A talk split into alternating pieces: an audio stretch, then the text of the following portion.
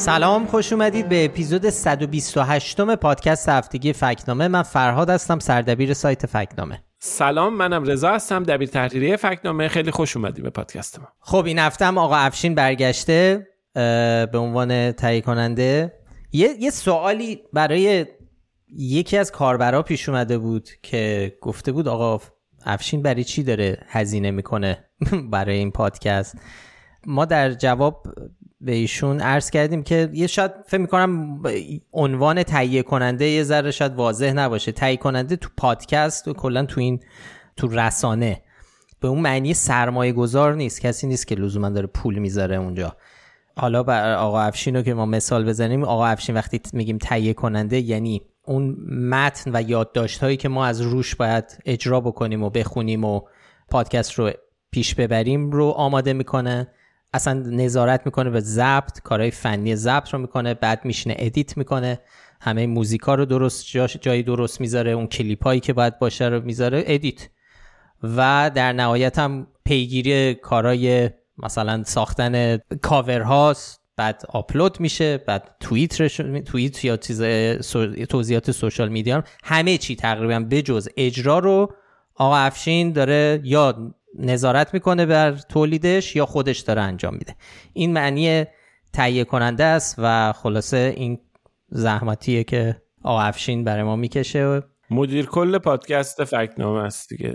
همه کاره پادکست درسته. آره اینم بگیم آره هفته پیشم تشریف نداشت. حالا این هفته تشریف داره در خدمتشونیم. خب بریم این هفته. یه ذره بیشتر از هفته قبل ما فکت چک داره. فکر می‌کنم حدود 6 تا یه فکچک ورزشی هم داریم که با مزه است. درباره حسین رضازاده که می‌رسیم بهش. یکی دو تا هم درباره گفته های علی خامنه ای و ابراهیم رئیسی در مراسم حالا به مناسبت هفته دولت. توضیح کوتاه هم که بخوایم بدیم درباره فکنامه. اگر کسی نمی‌شناسه فکنامه سایت فکت چکینگه که ما گفته ها و موضوعاتی که در رسانه های ایران از طرف مسئولین یا طرف کلا رسانه و شبکه های اجتماعی مطرح میشه رو درستی سنجی می‌کنیم و بهش نشان میدیم. یه توضیح دیگه هم این که ما این پادکست رو چهارشنبه شب به وقت ایران ضبط می‌کنیم و تا جمعه صبح که منتشر میشه ممکنه خب اتفاقای جدیدی افتاده باشه اخبار جدیدی مطرح شده باشه و موضوعاتی بیاد که طبعا ما تو پادکست بهشون اشاره نکردیم.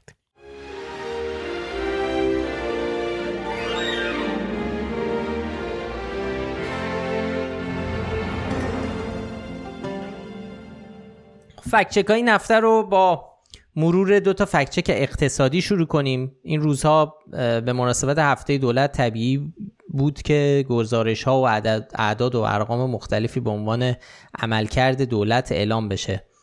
هم سایت های خبری هم حساب ها تو شبکه های اجتماعی حجم زیادی عدد و رقم منتشر کردن که ما تونستیم تو این هفته حالا دو تا از گفته های ابراهیم رئیسی و علی خامنه ای رو بررسی کنیم. اولی مربوط میشه موضوع رشد صادرات در دولت فعلی که علی خامنه ای رهبر جمهوری اسلامی بهش اشاره کرد و اون یکی هم مربوط میشه به ابراهیم رئیسی که آماری رو درباره نرخ تورم ارائه کرد. اول میریم سراغ سخنرانی رهبر. اتفاقات مثبتی که در زمینه اقتصاد افتاده تو اون 50 مورد هست. تعداد محدودی از اونها رو عرض می‌کنم. افزایش رشد اقتصادی به خصوص در بخش صنعت. کاهش ضریب جینی. رشد قابل توجه صادرات کالا. ما رفتیم سراغ این صحبت رشد قابل توجه صادرات کالا. این موضوعی که رهبر جمهوری اسلامی در دیدار با رئیسی و اعضای هیئت دولت مطرح کرده بود. البته یه نکته با مزه اینه که تو رسانه ایرانی مینه میگن دیدار رئیس و اعضای هیئت دولت با رهبر. نه رهبر با اونا. نکته ریزیه. آره یه نکته ریزیه که این همیشه آدم حواسش نیست ولی همیشه دقت می‌کنن که دیدار رئیسی و فلان با رهبر. دیدار مردم هم چی چی؟ مثلا نظر فلانی به نظر من نزدیکتره. اینا هم چیزای ریزیه که تو به... ایران رایت میشه. حالا بگذاریم موضوع جدیدی هم نیست این بحث رشد قابل توجه صادرات کالا. بارها تو فکنامه بهش اشاره کردیم. خود رئیسی هم این رو گفته بود گفته بود رشد 40 درصدی کالاهای غیر نفتی داشتیم که اون از ما نشان گمراه کننده گرفت. یا اینکه گفته بود دولتش رکورد 40 ساله صادرات رو شکسته که به اون اتهام نشان گمراه کننده دادیم. حالا بیشتر صحبت می‌کنیم که چرا این صحبت رهبر جمهوری اسلامی هم از ما نشان گمراه کننده گرفت؟ خب این مسئله که باید دقیق بهش بپردازیم یه دور عدددار و آمارا رو با هم مرور می‌کنیم. مسئله اگه بخوایم خلاصه بگیم اینه که این جمله رو یکی که میشنوه از فکر کنیم از خلا اومده باشه همین الان برسه بهش بگن که صادرات غیر نفتی رشد داشته فکر می‌کنه که واقعا صادرات زیاد شده و اینها. ولی در واقعیت اینه که صادرات میزان صادرات در دولت رئیسی هیچ رشدی که نداشته هیچی. یه مقدار محدودی کمتر از دورهای قبلم شده و اون چیزی که باعث افزایش ارزش صادرات شده افزایش قیمت های جهانیه.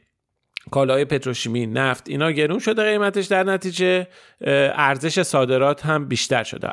حالا نکته با مزه و حالا قابل توجه این فکت اینه که آقای خامنه ای در زمانی داره این ادعا رو مطرح می‌کنه که جدیدترین گزارش گمرک اتفاقا نشون میده. ارزش صادرات پنج ماه نخست امسال اتفاقا 9 درصد کمتر از پنج ماه نخست سال قبل یعنی کم شده. اما در واقعیت این ارزش کالا یعنی میزان صادرات کم نشده. حجم صادرات اتفاقا زیاد شده 27 درصد بیشتر شده. اما چون حالا قیمت مواد نفتی محصولات پتروشیمی اومده پایین درجه ارزش کم شده. ما به, همین نسبت که این رو نشانه نقطه ضعف دولت نسبت به پارسال نمی‌دونیم اصلا حالا نقطه ضعف کلی نمیگیم آقا صادرات نسبت به پارسال کم شده. به همون علت نمیگیم که صادرات سال 1401 که سال اول به تعبیری دولت رئیسیه خیلی بیشتر از صادرات 1400 حالا به هر حال تکیه آقای خامنه ای رسانه های هوادار دولت مقام های دولتی همشون روی اینه که میگن آقا سال 1401 سال گذشته ارزش صادرات غیر نفتی 10 درصد رشد داشته. ولی وقتی که ما میریم عددها رو دقیق نگاه می‌کنیم می‌بینیم که صادرات بیشتر نشده بلکه یه مقداری کمتر هم شده. خیلی کم البته. 3 دهم درصد وزن صادرات حجم صادرات کم شده. اما چون قیمت رفته بالا خب ارزش هم طبیعیه که رفته بالا وگرنه از نظر وزنی از نظر حجم صادرات نه تنها هیچ تحول مثبتی اتفاق نیفتاده که می‌بینیم یه مقداری کاهش هم هست. هنوز از سال 98 یعنی قبل از همه گیری کرونا و اینها عقب تریم و به هر حال طرح این ادعا که بیان بگن که افزایش صادرات نشانه یکی از موفقیت دولت خب گمراه کننده است. این با همون استدلالیه که در موارد مشابه هم نشان گمراه کننده دادیم. این نشان هم حالا ما تو توضیحات پادکست اگر آشنا نیستید با تعاریف این نشان هایی که ما بهشون اشاره می‌کنیم اونجا در توضیحات پادکست یه لینک داره که می‌تونید ببینید. پس اینا اومدن گرون شدن مواد پتروشیمی رو به عنوان افزایش صادرات معرفی کردن در حالی که خب فقط قیمت رفته بالا. بله درسته. کاملا درسته. این دقیقا یعنی یه چیزی که یک جای دیگه ای اتفاق افتاده یک دلیل دیگه داره اینا به نام خودشون به اسم خودشون دارن صورت حساب می‌کنن. درست. حالا به جز مسئله صادرات تو این روزا درباره تورم هم ادعاهایی مطرح شد. یکی از این مهمترین اونها رو ابراهیم رئیسی میگه. وضعیت تورمی قریب 60 درصد تبدیل شد به 46 درصد فعلی قبلا هم در میزان کمتر. خب ما به این گفته نشان نادرست دادیم. دلیلش رو هم رضا اگه میشه توضیح بده که چرا این گفته ابراهیم رئیسی نادرسته. خب این بار هم اولین بار نیستش که آقای رئیسی چنین ادعایی رو مطرح می‌کنه. دقیقا نمونش چندین بار خود رئیسی گفته مقام های دولتی گفتن رسانه های هوادار دولت نوشته کیهان نوشته روزنامه ایران نوشته. توی همه این روایت ها میگن که تورم از 60 درصد به 40 درصد از جمله پارسال دقیقا همین روز یعنی 8 شهریور 1401 هم عین همین جمله رو آقای رئیسی توی همین کنفرانس مطبوعاتی که با خبرنگاران داشت گفته. امسال هم گفته. حالا گفته تورم از 60 درصد رسیده به 46 درصد. و قبلش هم به 40 درصد. خب ما اینو قبلا هم بررسی کردیم. رفتیم خب اینا رو با آمارهایی که هست با داده هایی که در دسترسه با داده هایی که خود دولت متولی تهیهشون هست و به عنوان آمار رسمی منتشر میشه. خب اومدیم مقایسه کردیم.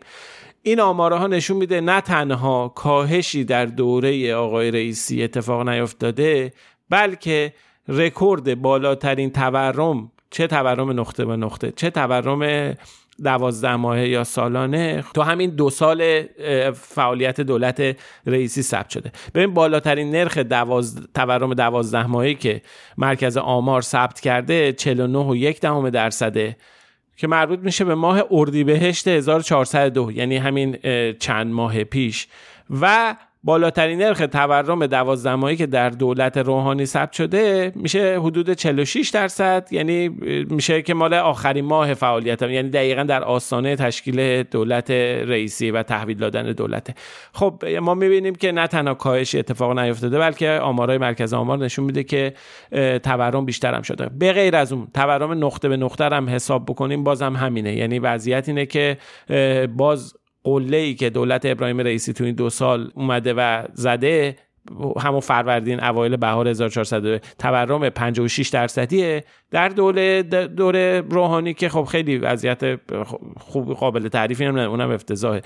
اونم در اردیبهشت 98 تورم نقطه به نقطه 52 دهم درصد ثبت شده. یعنی به هر حال ما می‌بینیم که تو همین ماهای اخیر ماهای منتهی به همین نشست مطبوعاتی آقای رئیسی رکورد تورم در دوران دولت قبلی شکسته شده و این ادعا قطعا نمی‌تونه درست باشه. ولی سال پیش هم همین, همین رو گفتن و ما اونجا بهشون نشان گمراه کننده دادیم. چطور شد که امسال شد؟ درست. به خاطر اینکه پارسال ادعایی که مطرح شده بود استناد کرده بود به یک آمار منتشر نشده ای از بانک مرکزی که اون موقع آقای خاندوزی وزیر اقتصاد یه توییتی منتشر کرد یه تصویری نشون داد از آمارهای بانک مرکزی که به صورت عمومی منتشر نمیشه.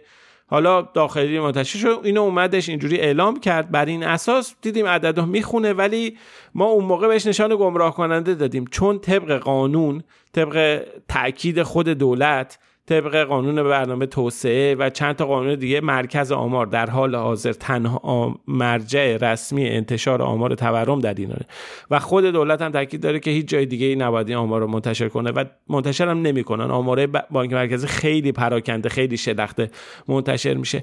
ولی با این حال با توجه به اعتباری که آمارهای اقتصادی بانک مرکزی داشت ما دفعه پیش نشان گمراه کننده استفاده کردیم چون واقعا ایجاد گمراهی می‌کرد این بار اما مسئله حتی این ادعای آقای رئیسی با همین آمارای پراکنده ابراهیم رئیسی هم نمی‌خونه. ببین عدد آخرین آماری که از بانک مرکزی هستش مال اردیبهشت 1402 که اختلاف خیلی قابل توجهی داره با مرکز آمار. 6 واحد درصد از آمار مرکز آمار بیشتره یعنی حدود 15 درصد نسبتش فرق داره با آماری که مرکز آمار داده. خب اونجا ما این اختلاف رو می‌بینیم. بعیده که به این عدد 46 درصد برسه. این 46 درصدی که ابراهیم رئیسی گفته آماریه که مرکز آمار اعلام کرده توی مرداد ما. یعنی حالا بخوایم ساده بگیم گم نشیم لابلای این عددا. آقای رئیسی اردشی یه 60 درصد از یه آمار منتشر نشده بانک مرکزی گرفته. یه 46 درصد از مرکز آمار گرفته. اینا رو اینجوری با همدیگه قاطی کرده یه چنین گزاره رو گفته. عملا یعنی حتی از مرحله گمراه کننده هم گذشته. این چیزی که داره میگه به خاطر مخصوصا اختلاف قابل توجهی که آمارای بانک مرکزی و مرکز آمار دارن این نمی‌تونه یه مقایسه کاملا نادرستی و در نتیجه اینجا دیگه اصلا دیگه از گمراه کننده میگذره. باید بهش نشان نادرست می‌دادیم.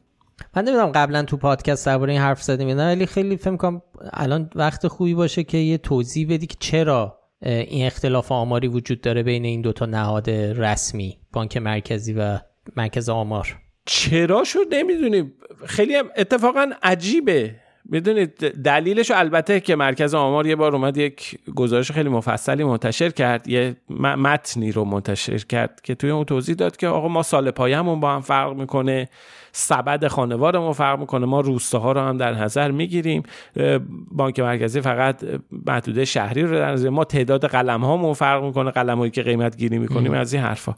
روششون در واقع میگه که روش جمع فرق می‌کنه از این حرفا. ولی واقعیت اینه که این اختلاف حتی اگه این روش ها فرق کنه دو تا مرجع آماری. آخه یکی نرفته توی مثلا یک کشور دیگه بگیره یکی توی کشور. همه تو ایران دارن قیمت گیری می‌کنن. حتی اگه این باشه این اختلاف آماری نباید انقدر زیاد باشه. این خیلی عجیبه. ما اختلاف آماری که داریم صحبت می‌کنیم یه مقاله پایگاه دادای باز ایران منتشر کرده بود که ابعاد این اختلاف آماری مرکز آمار و بانک مرکزی چقدره؟ توی اونجا ابعاد اینا رو اندازه گیری کرده بود که نوشته حالا تورم بعضا تا سی درصد اختلاف داره. یعنی یک سوم تورمی که بانک مرکزی اعلام می‌کنه بیشتر از مرکز آمار ایرانه. یا توی رشد توی تولید ناخالص داخلی تو تولید ناخالص داخلی ببین یه چیز حسابداریه. می‌خوام بیام بگم ارزش چیزی که تولید شده در یک سال کل اقتصاد چقدره؟ یه کار حسابداری. دو تا مرجع آماری اومدن از یک چیز واحد حسابداری کردن قیمت جاری به دست آوردن. دو میلیون میلیارد دو, دو میلیون میلیارد تومن اختلاف داره. یعنی یک سوم با هم اختلاف. این خیلی اختلاف عجیب غریبیه که واقعا دلیلش رو ما نمی‌دونیم چرا. آیا ممکنه دستکاری آماری باشه؟ ممکنه. آیا ممکنه اشتباهات ابتدایی در محاسبات و اینا باشه؟ یعنی اینا درست حساب کتاب نکنن؟ بله ممکنه. اینا همه احتمالش هست. ممکنه. ما واقعا دلیلش رو نمی‌دونیم. ولی چیزی که می‌دونیم اینه که این اختلاف به شکل بسیار زیادی بسیار قابل توجه زیاده و عجیب غریبه. این واقعا آدم سر در نمیاره که چرا چنه و اعتبار هر دو رو هم زیر سوال می‌بره.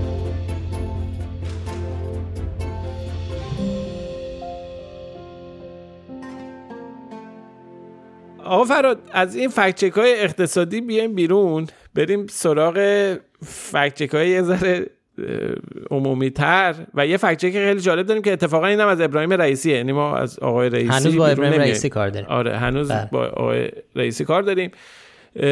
یه گفته ای رو یه ادعایی رو توی سخنرانی به اسم نشست با علما و نخبگان اهل سنت مطرح کرد درباره تعداد مساجد مراکز علمیه پایگاه های نماز جمعه اهل سنت که ما اونو فکت چک کردیم و بهش نشان نادرست دادیم.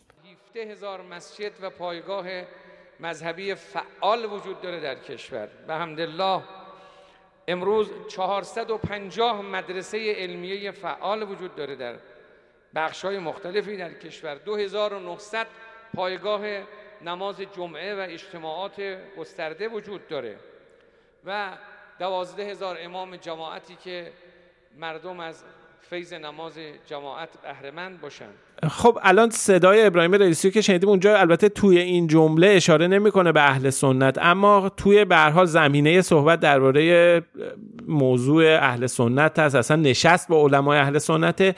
و اینکه رسانه هایی که منتشر کردن خبر این رو از جمله سایت رسمی ریاست جمهوری همشون از قول ابراهیم رئیسی این جمله رو نوشتن که امروز به برکت انقلاب و جمهوری اسلامی 17 هزار مسجد 12 هزار ائمه جمعه و جماعت و صدها مرکز دینی اهل سنت در کشور. یعنی به تصریح نوشتن اونا این اهل سنت رو گذاشتن. حالا به حال ولی خب توی این بخش سخنرانی رئیسی که شنیدین الان اشاره اهل سنت نیست و انگار داره درباره کل مساجد صحبت می‌کنه. ولی خب چون ما ملاک رو وبسایت رسمی ابراهیم رئیسی می‌ذاریم چون در خیلی مواقع رؤسای جمهور ممکنه در بداهه که دارن چیزی رو میگن مفهوم درست رو نرسونه. ولی وقتی خبر داره تنظیم میشه و منتشرش می‌کنن دقت بیشتری روش شده رو کلمه ها چجوری گزینش بشه چون همه اینا ادیت میشه. برای همین ما پس ملاک رو می‌ذاریم که ایشون قصدش این بوده که داره درباره مساجد اهل سنت صحبت می‌کنه. و اون رو ملاک قرار دادیم. ولی خب این مهم بود که اشاره بکنیم که اون چیزی که گفته میشه با اون چیزی که نوشته شده در سایت رسمی و بعدا هم در همه رسانه های ایران رسمی ایران این موضوع درباره مساجد اهل سنت بوده. حالا فارغ از این که اصلا آقای رئیسی منظورش چی باشه هر دو حالت این گفته نادرسته. یعنی هم درباره کل مساجد هم درباره مساجد اهل سنت که اونم قطعا اشتباهه. اگه بخوایم به منابع رسمی خود ایران رجوع بکنیم بر اساس گزارش مرکز رصد فرهنگی کشور تعداد کل مساجد ایران بین 72 تا 79 هزار مسجد برآورد شده و از اونورم تعداد کل مساجد استانهای سنی نشین. یعنی کل استانها به ده هزار مسجد هم نمی‌رسه. یعنی ما اون چند تا استانی که ساکنینش اکثریت سنی هستن اونا رو جمع بکنیم. فرض بکنیم تمام مساجد اونا اصلا مال اهل سنت که اینطور هم نیست. تمامشون به ده هزار تا هم نمی‌رسن. یعنی 17 هزار از هر دو طرف نادرسته. اونجوری که آقای رئیسی میگه. یه مسئله دیگه هم مدارس علمیه بوده. رئیسی میگه 450 مدرسه که حالا رسانه ها هم میگن گفته 450 مدرسه اهل تسنن. اینم باید دقت بکنیم که تعداد حوزه های علمیه و مراکز تخصصی و فقهی تو ایران 1120 است حدودا. این آمار برآورد و آمار پایگاه دادای باز ایرانی که بر اساس دفترچه های انتخاب رشته حوزه علمیه برای پذیرش روحانی و طلبه و آخوند توی اونها انقدر مرکز معرفی شده که پذیرش داشته. البته یعنی ممکنه بیشتر هم باشه ولی تو اون لیست نباشه ولی. ممکنه بیشتر شه ممکنه یه ذره مثلا کمتر هم باشه. ممکنه مثلا یه مرکز دو تا مثلا طبقه داشته باشه. یه طبقهشون یه سری طلبه بگیره یه طبقهشون مثلا به اسم چیزی. چون از این کارا ما می‌بینیم مثلا توی ساختمون مثلا حوزه علمیه حضرت ولی عصر عجل الله با حوزه علمیه امام زمان عجل الله مثلا دو تا مثلا حوزه برای خودش ممکنه اینجوری هم باشه ولی به هر حال 1120 تا مرکز پذیرش طلبه حداقل وجود داره. امسال. از اونورم خب تعداد مدارس علمیه تو استان کردستان 12 تا تو استان سیستان و بلوچستان 26 مدرسه علمی است که اگه این همه اینها رو هم مدارس اهل تسنن بدونیم باز هم به اون عدد 450 تا نمی‌رسیم که آقای رئیسی میفرمایند. جالب اینه که تعداد کل پایگاه نماز جمعه هم درست نگفته. گفته آقای رئیسی گفته 2900 پایگاه وجود داره ولی رئیس شورای سیاستگذاری ائمه جمعه سال 98 گفته کل پایگاه اقامه نماز جمعه در ایران 900 پایگاهی که طبیعی هم هست. آخه کلا چند تا شهر مگه ما داریم؟ هزار خورده شهر که بیشتر وجود نداره. چه جوری می‌تونه 2900 تا؟ هر شهر هم دیگه, دیگه مثلا 6 تا نماز جمعه که نداره که. 2900 تا پایگاه نماز جمعه اونم همش برای اهل سنت که کلش همین 900 تا پایگاه هم هست که خودش هم خیلی عدد بزرگ و قابل توجهیه کافی به نظر می‌رسه. یعنی 2000 تا اضافی حدودا 2000 تا اضافی آقای رئیسی گفته. فکر کنم علتش چی بوده؟ دستش به کم نمیره.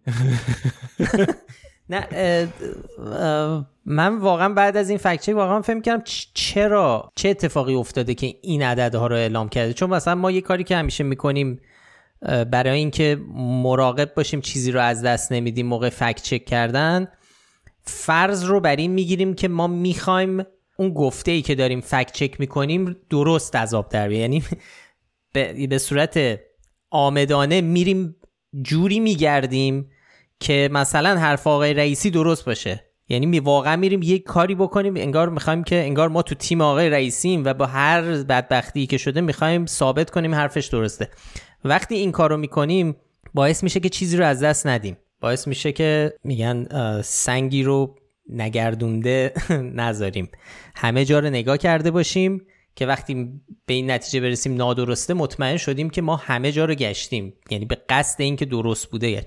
حالا این ماجرا به همین شکلی به همین اتوماتیک اینجوری فکر می‌کنیم که چرا آخه؟ چرا؟ چی شده که دو به 2900 پایگاه رسیده به جای مثلا 900 پایگاه یا تعداد مساجد انقدر از عددهای واقعی دوره؟ من یه حدس بزنم. ببین خب یه, یه چیزی داریم که اون بحث مظلومیت عدد رقم که عدد رقم رو ما خیلی برامون اهمیت نداره. به لحاظ تاریخی تو م... لول های مختلف. همینجوری عددی رو پیش میاد میندازیم. توی آخه این سطوح فرق داره. مختلف هم میندازیم. این نه میاد. ما این فرق مثلا داره. این اینو اینو مشا... این عددا رو که خود رئیسی محاسبه نکرده. خود رئیس هیچ رئیس جمهوری بهش گزارش هایی که می‌ذارن جلوش و اونم تو سخنرانیاش میگه. یا یه سخنرانی که یه نفر نوشته براش. گزارش کسایی که آماده کردن چه بسا اینجا رو این اتفاق افتاده باشه. خب ما اینو می‌دونیم. بعد توی زمینه ای ما داریم صحبت می‌کنیم که توی اون زمینه آمار مدون گزارش آماری مدون وجود نداره. در زمینه پایش و آمایش مسجدها ما الان واقعا نمی‌دونیم مرکز رصد فرنگی کشور که کارش آماره میگه بین 70 تا 90 هزار مس- بین 72 تا 79 هزار مسجد مثلا وجود داره. اختلافی که داره میگه 5 هزار مسجده در کل جیران بعد اصلا کلا نهاد متولی آمایش در واقع آمارگیری مساجد مشخص نیست. ما مثلا می‌دونیم سازمان تبلیغات اسلامی دنبالشه. می‌دونیم سازمان اوقاف دنبالشه. می‌دونیم مرکز رسیدگی به مساجد هستن.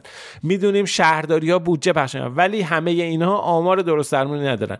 مثلا یه مؤسسه ای به فرض ما برای همین فکت چک اومدیم نتایج طرح آمایش مساجد رو که یه بنیادی به اسم بنیاد هدایت انجام داده اومدیم منتشر کردیم. که این بنیاد هدایت با توجه به ریز آماراش به نظر می‌رسه که خیلی رفته واقعا شمرده.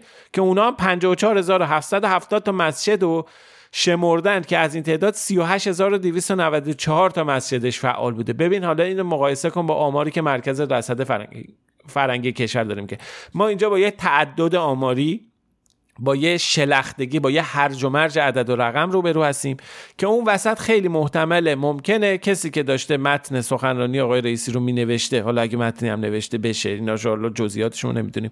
این متن سخنرانی رو مینوشته همینجوری یه چیزی رو یه جایی شنیده ورداشته آورده گذاشته یا یه گوگلی کرده یه جایی یه چنین چیزی گفته شده. و اینا عدد رقم ها اینقدر پرتن که واقعا آدم تعجب می‌کنه. همین 2900 تا اهیم جمعه حساب نکرده آقا بر اساس آخری تقسیمات کشوری تو تعداد کل شهرهای ما زیر 1600 تاست. بعد وقت مثلا ایشون میگه که 2900 تا مثلا ما پایگاه نماز جمعه داریم. خلاصه این واقعا من فکر می‌کنم حدس می‌زنم که این شلختگی به اضافه اون زمینه تاریخی که ما نسبت به عدد و رقم داریم به اضافه این شلختگی فکری که مخصوصا تشدید شده در سالهای اخیر اینا باعث شده که یه چنین اختلافات عجیب غریبی چنین ادعاهای آماری عجیب غریبی مطرح بشه که کارش به این شکل مثلا بیفته که اینقدر اختلاف داشته باشه با واقعیت. ولی اینکه اینکه شما میگی یه نفر از یه جایی شنیده و یه چیزی واقعا ما برامون ثابت شده که این اتفاق میفته یادت باشه ما چند سال پیش از یه نماینده مجلس برای فکت چکی پرسیدیم که فلان حرف رو که زدی آمارش چیه؟ و به ما جواب داد که من اینو توی جلسه ای شنیدم. دقیقا یادت هست یا نه. بله بله.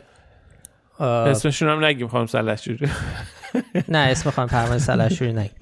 اه، ولی آره دقیقا خانم سلحشوری به ما گفتن که من اینو شنیدم از توی جلسه ای اینو شنیدیم. موضوع فکچک هم درباره مهاجرت از خوزستان به سمت شمال کشور بود که گفته بودن 400 هزار نفر از خوزستان. این حال مربوط به سال 97 حالا داریم صحبت البته فراد یه بحث دیگه هم هستش که ممکنه این احتمال نمی‌خوام حالا نیت خانی بکنیم اینا آدم همینجوری برای تحت تاثیر قرار دادن مخاطب یه عدد گنده ای رو بگه و رد چه بره بعدم حالا کی عدد رو رفته شمرده. حالا فکت نامه الان تازه مد شده ولی کی میره بشماره 2900 تا مسجد اصلا آدم حوصله داره بره پایگاه امام نماز جمعه و اینا بشماره. و اینم واقعیه. یعنی این که برای تحت تاثیر قرار دادن مخاطب بیان عددهای گنده بگن و اینا اصلا یه سابقه تاریخی خیلی زیادی داره. من حالا بحث این مظلومیت عدد و رقم رو دنبال می‌کنم برام جالبه. این قصه های کوهن و اینا رو گوش می‌دادم توی این پادکست قصه های شب. اونجا خیلی جالب بود که مثلا توی هزار و یک شب توی سمک احیار توی توی یه جمله مثلا یارو اومده نوشته که سه هزار نفر از این وفر اومدن. دو هزار نفر از اون لشکر بهشون پیوستن. یازده هزار هم از اون لشکر و سر جمع شدن صد هزار نفر رفتن. یعنی عددا تو یه دونه پاراگراف که یا اومده قصه رو تعریف کنه نمی‌خونه. اصلا عدد اصلا معنی نداره منظور نداره. یهو مثلا میگه صد هزار نفر اومدن 80 هزار نفرشون کشته شدن 5 هزار نفر برگشتن. یعنی اصلا این حساسیت به عدد. یه چیز دیگه هم بود می‌گفتی کرور کرور. کرور کرور آدم اومده میلیون میلیون آدم اومده. حالا اصلا تو اون جغرافیا مگه میلیون آدم میکنجیده حالا اینا چیزای قصه های تاریخی و اینا اصلا کاری نداریم. اینا متون کهنه. ولی تو همین دنیای معاصر هم اگه یه ذره بگردیم از این عددایی که رو هوا میان ول میشن میرن جلو و برای تحت تاثیر قرار دادن مخاطب یا چیزی عدد گنده میشن اقراق میشن. از این چیزا کم نمی‌بینیم. و تاثیرم داره. مخصوصا وقتی از زبان رئیس جمهور بیان میشه تبدیل به فکت میشه اتوماتیک همه جای دنیا. به این خاطر تبدیل به فکت میشه که خب سندیت داره مرجعیت داره مسئول اداره کشور نقل قول میشه. الان شما همین عددی که ما گفتیم و حداقل فکر می‌کنم تو سه چهار خبرگزاری بجز سایت رسمی سه چهار تا خبرگزاری بزرگ اگه نه همشون حالا عینا همین رو کپی کردن. اینا همه تبدیل میشه اینا ثبت شد. بله. اینا هم که هیچ وقت ماشاءالله تو ایران هم که هیچ وقت تصحیح نمیشه هیچی. اینو پنج نمی‌دونم هفت سال هشت سال ده سال دیگه چل سال دیگه هم نگاه کنم میگن در سال 1400 فلان انقدر مسجد بوده. و استناد می‌کنن بهش. بله. خلاصه این تأثیریه که می‌ذاره یعنی تاثیرشو می‌ذاره. تاثیرشو می‌ذاره و به این راحتی هم حالا با یه فکت چک فکت نامه و نمی‌دونم دو نفر دیگه بخوان محاسبه بکنن و اعلام بکنن که این عدد درسته واقعا نمی‌تونه رقابت کنه با تأثیری که همون موقع حرف رئیس جمهور می‌ذاره. ولی ما فکت چک می‌کنیم. ما, ما که قطعا باید فکت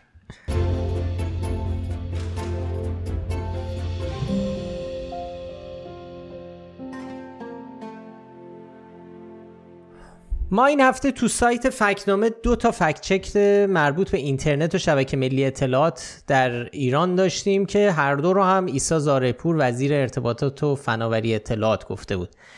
اولی درباره استفاده از سکوهای داخلی یا همون فارسی پلتفرم هاست پلتفرم های داخلی بود. ایشون گفته بود که در حال حاضر بیش از 60 درصد مردم برای ارتباطات خود از سکوهای داخلی استفاده می‌کنند. این حرف از ما نشان گمراه کننده گرفت. البته آقای زارپور قبلا هم صحبت های شبیه این رو مطرح کرده بود.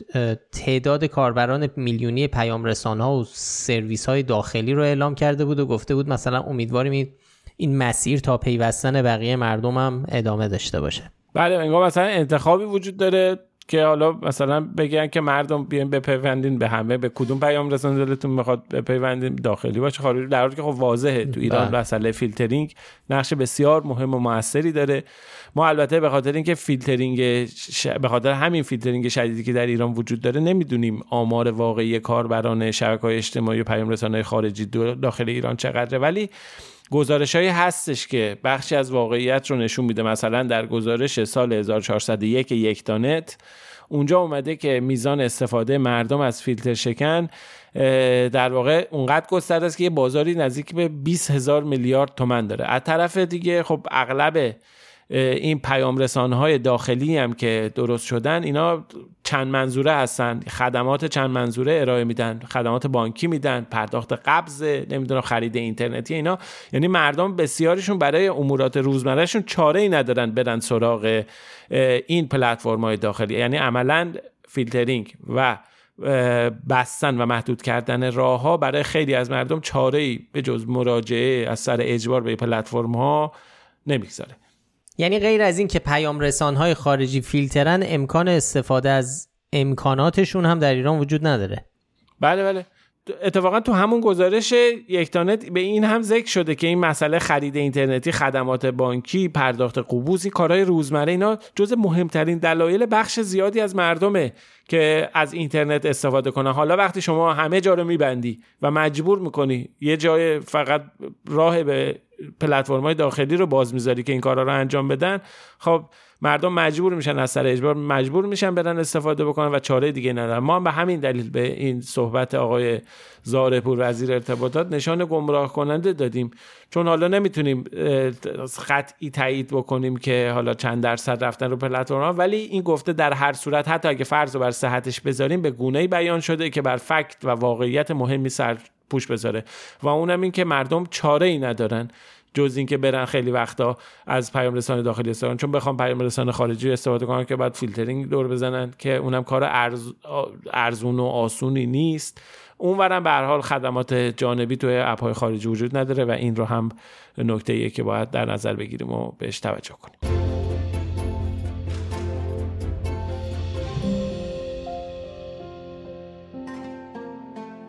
این هفته یه نشان غیر قابل اثبات هم دادیم به آقای ایسا زارپور و اونم درباره پیشرفت شبکه ملی اطلاعات که ایشون دربارش گفته بود که 60 درصد پیشرفت داشته. این عدد خب هر چند وقت یک بار اعلام میشه مثلا محمد جواد آذری جهرومی که وزیر قبل از آقای زارپور بود دوره کاریش به عنوان وزیر ارتباطات گفته بود که این عدد به 80 درصد رسیده. زمان روی کار اومدن دولت رئیسی این عدد 30 تا 35 درصد اعلام شده بود. زارپور هم وعده داده بود که این پروژه رو در چهار سال اول وزارتش به سرانجام میرسونه. حالا ما رو مطلبی که رو سایت هم گذاشتیم لینک ها رو لینک ها هستن اونجا قابل دسترسی ان منابعی که ازشون استفاده کردیم سعی کردیم نشون بدیم که چقدر عدد اعلام شده درباره پیشرفت شبکه ملی اطلاعات. آقا فراد اینجا عدد بحث عدد همینجوری عدد اینا به همون concept عدد دیگه عدد بده. اینا واقعا همونه. آره. مثلا دی 1401 گفتن که تحقق 60 درصدی توسعه شبکه ملی اطلاعات. یه ما بعدش گزارشی هست که میگه پیشرفت پروژه 57 درصد بوده. خود رئیسی هم 60 درصد رو اردیبهشت امسال مطرح کرد. ولی حالا ما رفتیم سراغ خود این پروژه. پروژه شبکه ملی اطلاعات که افکار عمومی به اسم اینترنت ملی میشناسنش.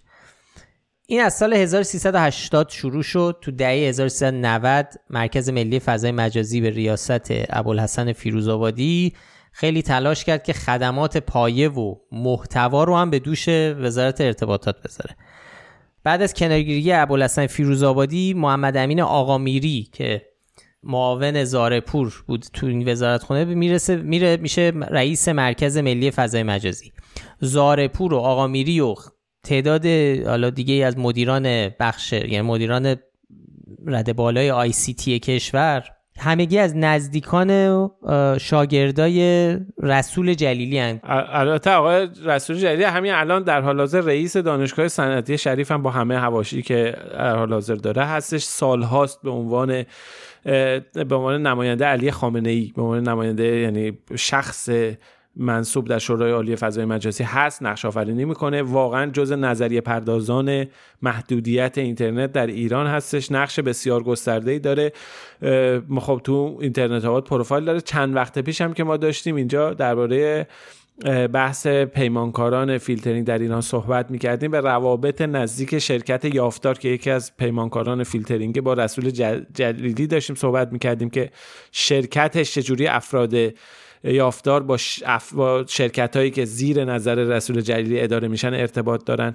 و به هر حال آقای جلیلی جزء جزء فهرست تحریم های آمریکا هم قرار گرفته به خاطر حالا اقداماتی که به هر حال ید طولایی داره در محدودیت اینترنت در ایران در توسعه در, در واقع نظریه پردازی برای توسعه شبکه ملی اطلاعات اینترنت ملی و به هر حال آدم مهمی هستش. و تاثیرگذاره در این و خب معروفه که متعلق به یه جریانی به اسم که معروف به اسم جمعیت فضای مجازی پاک یا هلدینگ نامدار. مشهوره. حالا به هر حال اینا رو گفتیم که نشون بدیم که نهاد سفارش دهنده یعنی شورای عالی فضای مجازی نهاد اجرا کننده یعنی وزارت ارتباطات و نهاد بازرس و پایشگر یعنی مرکز ملی فضای مجازی به طور مشخص همه با هم در ارتباطن و در یک مجموع یک مجموعه اینا دارن کنترل میشن.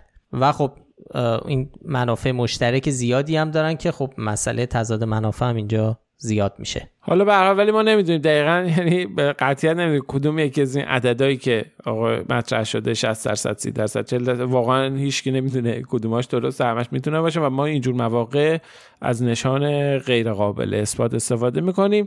صرف نظر از این اطلاعات خیلی مفیدی که توی این فکت چک ما بهش دست پیدا کردیم اطلاعات جالبی که دیدیم. ولی این گفته ای که گفته بود که چند درصد گفته بود که میزان پیشرفت شبکه ملی اطلاعات 60 درصده این گفته از ما نشان غیر قابل اثبات گرفت. آره فکت چک هایی که نشان غیر قابل اثبات دارن فکر کنم خیلی جذاب نباشن برای مخاطبا. ولی معمولا اینجوریه که افراد ممکن فکر کنن که اطلاعاتی وجود نداره. برای همین چیزی خاصی تو اون فکت چک گفته نشده در صورتی که برعکس مثلا نمونهش همین فکت چک زارپور یه فکت که طولانی ترین فکت چک همونه این جزء یعنی پر از اطلاعات خوبه همینجوری که شما گفتی ولی در نهایت اون اطلاعات ما رو به اون نتیجه نهایی نمیرسونه. وگرنه اطلاعات زیادی توش گفته میشه. که ماجرا رو خیلی خوب می‌تونه ترسیم کنه که تو چه فضایی داریم صحبت می‌کنیم.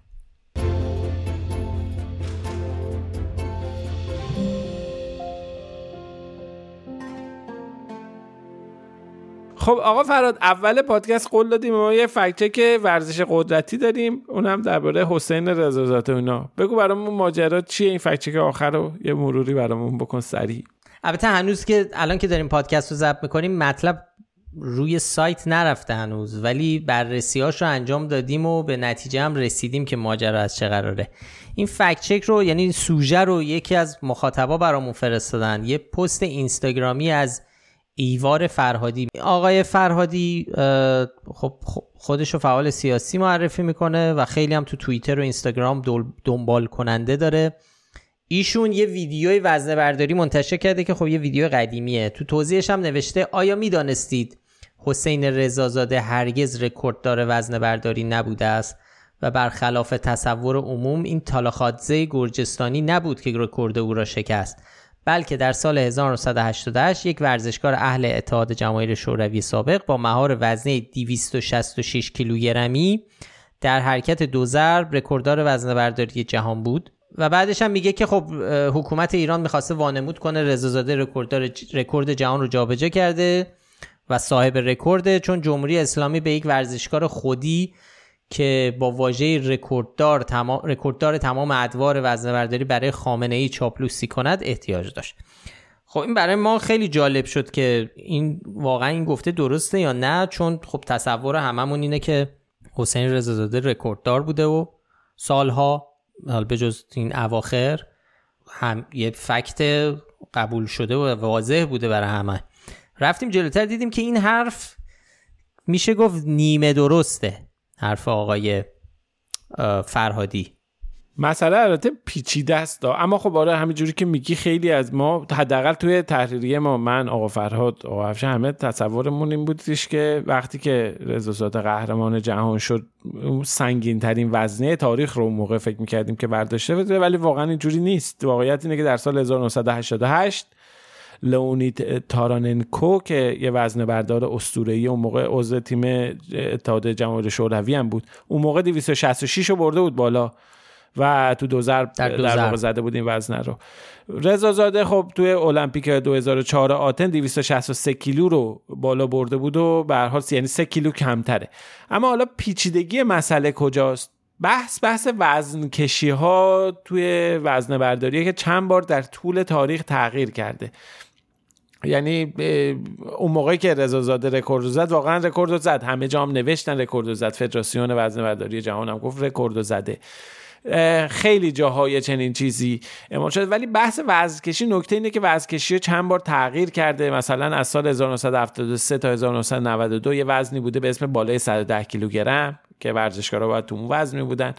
اون آقای تاراننکو که مال شوروی وزن برداری می‌کرد اون مال سال 88 توی همین وزن بالای 110 کیلوگرم بوده و رکورد اونجا زده بود.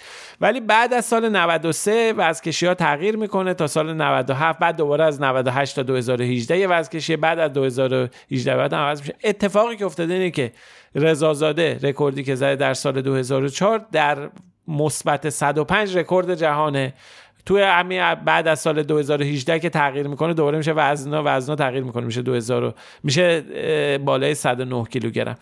رکورد جهان رو می‌زنه. بعدش هم تا سال 2021 که تالاخادزه که حالا دیگه همه احتمالا شنیدیم اون از گرجستان میاد و همه رکوردهای دیگر رو جابجا می‌کنه. هم مال رضا رو می‌زنه هم رکورد تاراننکو رو. دیگه کلا دیگه جایی برای تردید و وزن کشی و اینا باقی نمی‌ذاره. بنابراین همون جور که مثل همون جور که رکورد تاراننکو در 1988 بایگانی شده و کنار گذاشته شده الان رکورد رضازاده هم همین اتفاق براش افتاده. یعنی رکوردش سال 2018 برای همیشه به نامش ثبت میشه چون روش وزن کشی اصلا عوض میشه و میذارنش کنار. اما اگه بخوایم بریم در ادوار نگاه کنیم در طول دورانی که وزن برداری آمارش ثبت شده و رکوردها گرفته شده رضازاده سنگین ترین وزنه جهان رو بالای سر نبرده. تا پیش از این قبل از رضازاده یعنی یه ورزشکار از شوروی همون تاراننکو این کارو کرده بوده با 266 کیلوگرم. و همونطور که الان خودت گفتی رضا همون هم دیگه در سال 2019 توسط تالاخاتسه شکسته شد که 270 کیلو.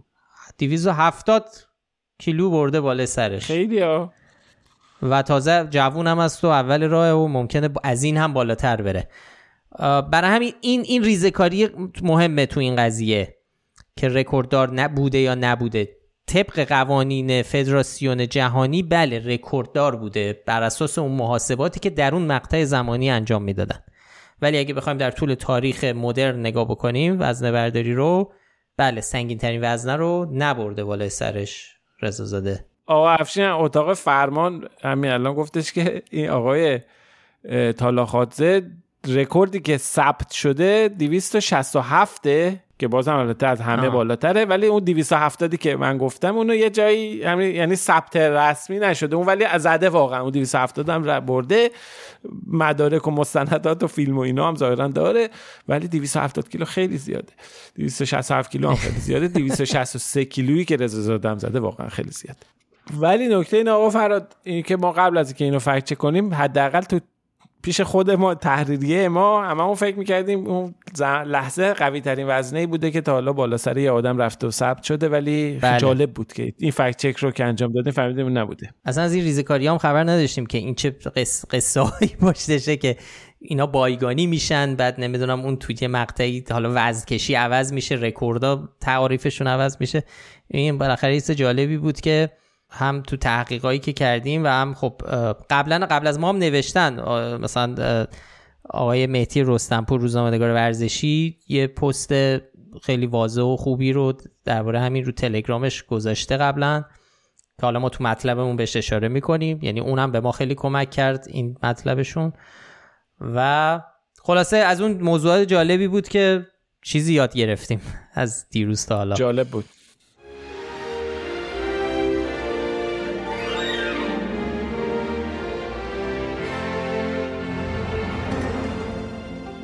خب این هفته هم مثل هفته های قبل دوستان لطف کردن برای ما کامنت گذاشتن.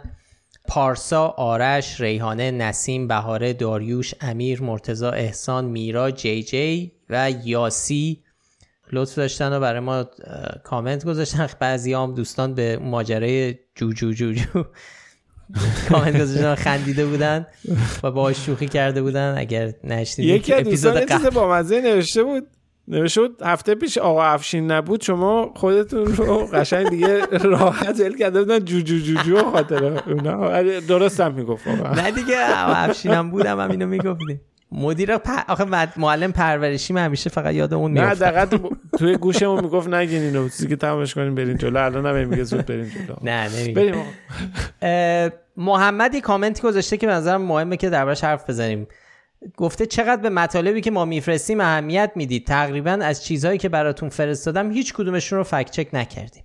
یه چکی باید بکنیم ببینیم موضوعاتی که فرستادن واقعا چی بوده؟ واقعا ما یه توانایی محدودی برای فکت چک کردن داریم به اضافه اینکه همه موضوعات هم که خیلی وقتا تجربه نشون داده خیلی از موضوعات با همه اهمیتی که دارن قابل فکت چک هم نیستن. من حالا ندیدم که دقیقا چه مواردی رو قبلا محمد آقا پیشنهاد داده بودن. اما واقعا ما با توجه به موضوعاتی که مطرح میشه با توجه به اینکه آیا قابل فکت چک هستن یا نیستن و آیا چه اهمیتی داره فکت چک کردنشون چه بردی داشته اون اطلاعات نادرستی که پخش شده. یه ملاک داریم که آقا فراد شما شاید بهتر بتونید توضیح بدی که سوژه که می‌خوایم فکت چک بکنیم و چه جوری انتخاب می‌کنیم. یه ذره سخته و اصلا ما به خاطر همین با داریم فکر می‌کنیم که چه راههایی پیدا کنیم که اولویت بندیمون درباره سوژه ها رو دقیقتر و بهتر کنیم کارآمدتر کنیم. مثلا ببینید سوژه هایی که یا گفته های مسئولان عالی رتبه جمهوری اسلامی اولویت دارن. چرا اولویت دارن؟ چون خب نقششون بیشتره باید پاسخگو باشن. تاثیرش بیشتره تاثیر حرفی که می‌زنه. رئیسشون تو این اپیزودم گفتیم دیگه. حرفی که یه مقام عالی رتبه می‌زنه خب خیلی باستاب بیشتری داره تا یه نفر روی سوشال میدیا آدم عادی. برای همین ما باید به اون اولویت بدیم. بعضی سوژه ها اهمیت خبری داره که همه دارن دربارش حرف می‌زنن به سرعت داره پخش میشه و ما باید وارد بشیم و یعنی کار کنیم روش. اهمیت داره. برای همین باید به اون اولویت بدیم. خب این به این معنیه که ما تیم محدودی رو که داریم باید صرف یه سری سوژه دیگه بکنیم و به خاطر همین یه سری سوژه رو باید از بذاریم کنار. ولی یعنی ما سعیمون اینه که بر اساس یه سری ملاک هایی که داریم این سوژه ها رو رتبه بندی کنیم. اگر یه روزی تیممون بزرگتر شد و فرصت اینو داشتیم که بیش فکچک های بیشتری بپردازیم خب اون موقع خیلی بهتره. ولی الان یه ذره مجب... متاسفانه باید تمرکزمون رو بذاریم یه سری کارهای به خصوص. بعدم که خب می‌دونیم ما مستند می‌سازیم اخیرا خیلی وقت گیره این هم یه شده مزیده برای علت. یعنی برای اون کاری که ما مستندایی که می‌سازیم خب باید هفته ها وقت بذاریم. بعضی از بچه ها مثلا خود رضا اینجا مثلا ممکن یه هفته درگیر فقط کار مستند باشه. خب این به این معنیه که ما رضا رو برای نوشتن فکت چک نداریم. و خب این تاثیر می‌ذاره رو سوژه هایی که انتخاب می‌کنیم. امیدوارم جواب قانع کننده باشه. اگر شما راه بهتری سراغ دارید یا پیشنهادی دارید که بشه بهترین استفاده رو کرد یا مهمترین فکت چک ها رو از دست نداد اینو حالا با ما در میون بذاریم من خودم هم دارم فکر می‌کنم یه ایده داریم. ولی اگه شما هم ایده ای دارید که این کار رو بتونیم ما بهتر بکنیم خوشحال میشیم که ما پیشنهاد بدید.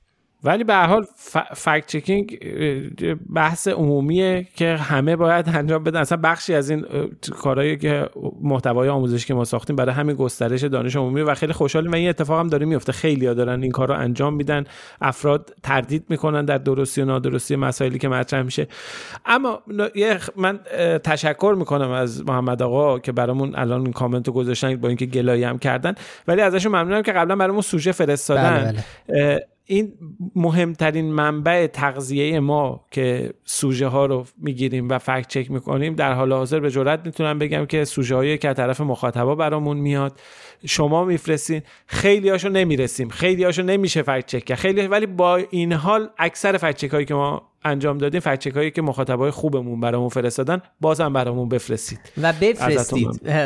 اینو به این خاطر میگم که حتی اگر دیدید سوژه ممکنه خب اهمیت خبری نداشته باشه شما بازم بفرستید. چرا؟ چون وقتی یهو مثلا می‌بینیم چهار نفر یه سوژه رو فرستادن این تو تحریریه ما به, اون مطلب اولویت میده. حتی اگر سوژه خبری نباشه حتی سوژه ای باشه که به قول آقا سوژه مبتزل باشه سوژه زرد ولی خیلی وقتا همین سوژه که ما بهش حالا ممکنه بگیم زرد یا خودتون فکر کنید زرده یا فانه یا مثلا یه مثلا ویدیوی معروفیتونه که یه خیلی وقت مدت هاست پخش میشه. ویدیوی ماه قول پیکری که طولو می‌کنه بعد میره تو آسمون به سرعت داره حرکت می‌کنه و اونور غروب می‌کنه. خب اینو ممکنه بگی خب این الان برای کی اهمیت داره؟ یا برای ولی همین هم اهمیت می‌تونه داشته باشه. به خاطر اینکه بسیاری از این پیجایی که این اینجور ویدیوها و اینطور تصاویر رو منتشر می‌کنن هدفشون اصلا گرفتن انگیجمنته و این انگیجمنت ها تو سوشال میدیا در نهایت براشون تبدیل به درآمد میشه. و این اصلا یه روشیه که خب خیلی ها پیش می‌گیرن یه سری حساب ها هستن که اینجور چیزها رو منتشر می‌کنن و به حال پرداختن به اونا می‌تونه مهم باشه. و وقتی ما ببینیم چند نفر این رو برای ما فرستادن این خود به خود بهش به اون سوژه وزن بیشتری میده تو تحریریه. برای همین خیلی ممنونیم از محمد و همه دوستانی که برای ما سوژه میفرستن. و ما هم, ما هم سعی کردیم پلتفرم های مختلفی رو داشته باشیم برای سوژه گرفتن از مخاطب همه جا می‌تونید بفرستید. هم اینستاگرام هم بات تلگرام داریم که می‌تونید بفرستید. هم کانال چت تلگرام داریم که می‌تونید بفرستید. توییتر رو اگه جایی تو توییتر دیدید فقط کافیه ما رو منشن کنید. مثلا یه اتفک نامه بزنید ما می‌بینیم. و همین دیگه. خیلی ممنون. امیدوارم که این توضیحات قانع کننده بوده باشه.